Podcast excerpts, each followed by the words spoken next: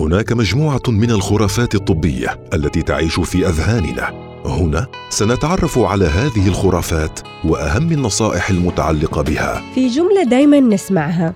ليش تاخذ تطعيم؟ أنت ما صغير؟ لكن هل فعلا التطعيمات فقط للأطفال؟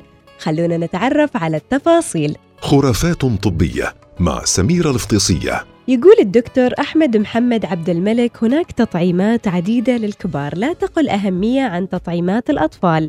ومن الأمثلة على هذه التطعيمات التي ينصح بها للكبار تطعيم الإنفلونزا تطعيم سنوي ينصح به للفئات التالية للعمر فوق الخمسين سنة الحامل أو اللي تخطط للحمل العاملون بالمجال الصحي أصحاب الأمراض المزمنة كالسكر والضغط والربو.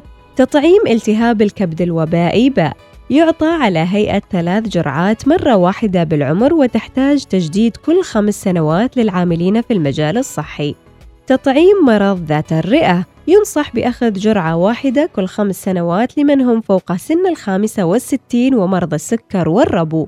تطعيمات الحج والسفر تطعيم السحايا كل ثلاث سنوات تطعيم النيموكوكس تطعيم الإنفلونزا تطعيمات الأمراض الاستوائية ينصح بها لمن يسافر إلى بلدان تنتشر بها الأمراض الاستوائية كالملاريا والحمى الصفراء والتيفوئيد والسحايا وداء الكلب.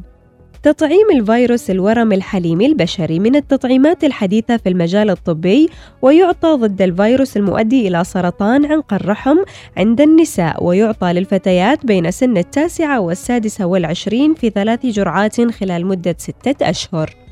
إذا الحقيقة العلمية تقول أن التطعيمات ليست فقط للأطفال فهناك تطعيمات مهمة جدا للكبار. خرافات طبية مع سميره الفطيسيه يوميا في الأوقات التالية.